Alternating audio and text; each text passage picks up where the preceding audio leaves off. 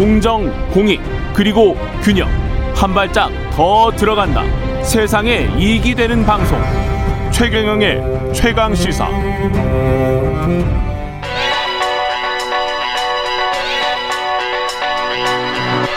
최강 시사. 김수민의 눈.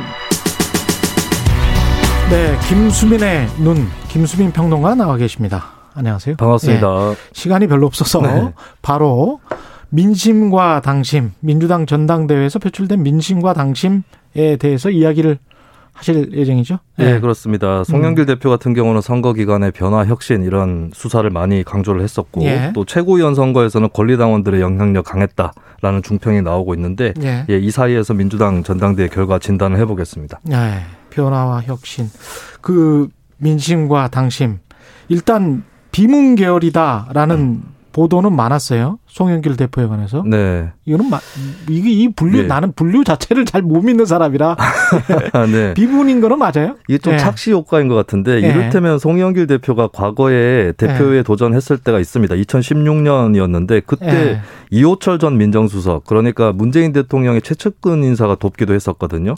그리고 최근에 문정부 출범 이후에 청와대랑 각을 세운다거나 이런 게 없었기 때문에 음. 이게 홍영표 의원하고 비교가 되면서 예. 상대적으로 비문이다 이렇게 돼서 좀 언론에서 작은 차이를 크게 벌린 거 아닌가 음. 이렇게 보여집니다. 그래서 비문이다라고 보도하는 건좀 무리가 있다는 생각이 좀 들어요.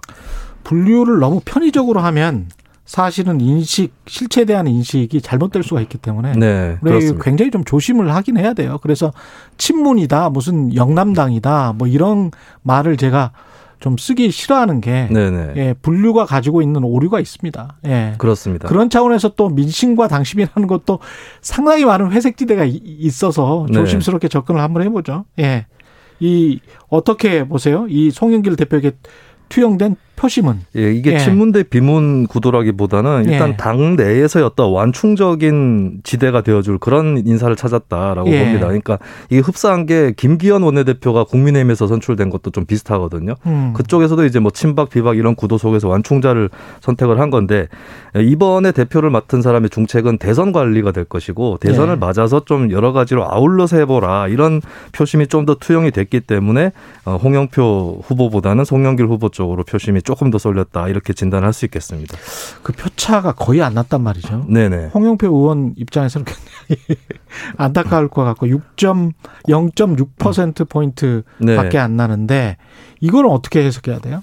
국민 여론조사에서 홍영표 후보가 2.7% 포인트 더 많이 나왔거든요. 국민 여론조사? 예, 그래서 홍영표 후보 지지자들이 또 아쉬움을 표하고 있는데, 예. 근데 홍영표 후보의 국민 여론조사 지지율이 37.36% 이것은 절대 다수는 아닌 것이죠. 예. 그러니까 민주당 경선에서 좀 묘한 게 결선 투표제가 없어요. 그러니까 저는 이 정도 네. 되면은 2차 투표 할 줄 알았어요. 이게 모종의 consensus가 있을 수도 있는데 누구든 예. 1등만 하면 대표될 수 있다. 당신도 할 수 있고 나도 할 수 있다. 이런 아. 합의가 있는 것일 수도 있고. 예. 그리고 당 내에서 어떤 계파적 다양성이 많지 않기 때문에 누가 되어도 크게 상관이 없다라고 하는 심리가 발동되어야 이런 결선 투표제 없는 예. 선거 제도가 지속이 될 수 있는 거겠죠. 근데 어쨌든 간에 홍영표 대 송영길 이렇게 1대 1로 붙여 가지고 그 수치를 낸 건 아니기 때문에 음. 뭐 민심이 홍영표한테 있다 이렇게 딱 단언하기는 어렵다. 이것이 바로미터가 되긴 좀 어렵다는 판단이 듭니다. 최고위원 선거는 어떻게 봐야 될까요? 그 최고위원 선거에서 특히 김용민 의원, 예. 강병원 예. 의원, 소위 친문 핵심이라고 불려지는 의원들이 1, 2위 당선이 됐고 예. 이게 결국에 김용민 의원 같은 경우는 당신과 민심이 다르다는 이분법적인 논리는 근거가 없다. 이런 진단을 또 했거든요. 그런 네. 이야기를 뭐 최경영 최강 시사에서도 했습니다. 그렇습니다. 예. 근데 김용민 의원이 국민 여론조사에서 혼자 20%대를 진입을 하면서 대활약을 한 것은 맞는데 국민 여론조사라는 게 이게 아무 국민이나 네네. 그러니까 민주당 성향의 국민 이 아니고 아니죠. 예. 예. 그 여론조사를 돌려서 국민 여론조사 일부를 이제 그 반영을 시키는 그런 제도인데. 예. 근데 이것도 역시 대표 선거와 마찬가지로 다자구도에서 나온 조사이고 음. 또 최고위원은 1인 2표 제도거든요. 예. 그러다 보면은 이제 뭐 2순위라도 선택을 받을 수 있는 그런 구도가 또 있기 때문에 이 결국에는 여기서도 확실하게 드러나는 거는 크지는 않다. 그리고 예. 김용민 의원이라든지 이쪽에 대척점에 설 만한 어떤 후보가 있다면 그 후보의 득표를 통해서 당심이나 민심을 가름을 해볼 텐데 가운데 음. 거의 없었단 말이죠. 뭐 후보들 간에 친 이재명, 친 이낙연 이런 차이들은 있었지만은 네. 큰 차이는 없었고 오히려 이제 쓴소리를 하고 있는 조홍천 의원은 선거 바깥에서 얘기를 했기 때문에 네. 이번 전당대회에서는 그렇게 뚜렷한 구도가 드러나지 않았다 볼 수 있겠습니다. 조홍천 의원도 이 당심과 민심을 좀 알아보려면 직접 나가는 것도 한 번 방법이었을 것 같기도 그것도 한데. 그것도 방법은 방법입니다. 예. 예. 이 그 다음에 이제 민주당 지도부가 대선 후보 선출에도 영향을 지금 줍니까? 이렇게 되면?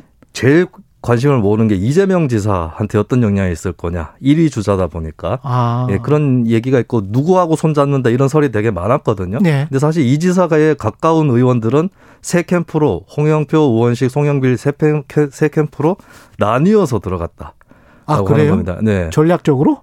뭐 그렇게 작동했다고 볼 수도 있겠고 그래서 누가 되든 나는 예. 상관이 없 없다라고 예. 그런 태도를 갖고 있고 이게 사실은 어 그 대세가 되었던 역대 대선 주자들이 좀 당 대표 선거에서 그렇게 처신들을 많이 했거든요. 음. 근데 아무래도 음. 가장 리스크가 낮은 것은 그래도 송영길 대표가 당선된 것이다라고 예. 볼 수가 있겠고 최고위원들 중에서도 뭐 친 이낙연, 친 이재명 한 명씩 있는 거고 음. 나머지는 이제 확실하게 그렇게 분류돼 있는 사람들은 아니기 때문에 여러 가지로 가능성은 열려 있는 것이다. 결국에 이번 전당대회 결과는 청와대 대선 주자들 당내 여러 경향들이 절충하기 쉬운 선을 찾아 나가는 선거였다. 라고 하는 것이고 그 당의 통합에는 어느 정도 굉장히 기여할 수 있는 그런 조합인데 음. 미지수인 거는 통합을 넘어선 혁신 뭐 파격적인 변화 이것이 가능할까 이것은 이제 미지수로 남아있다 이렇게 저는 정리를 해보겠습니다. 알겠습니다. 김수민의 눈 김수민 평론가였습니다. 고맙습니다. 예 감사합니다. KBS 라디오 최경령의 최강 시사 2부는 여기까지입니다.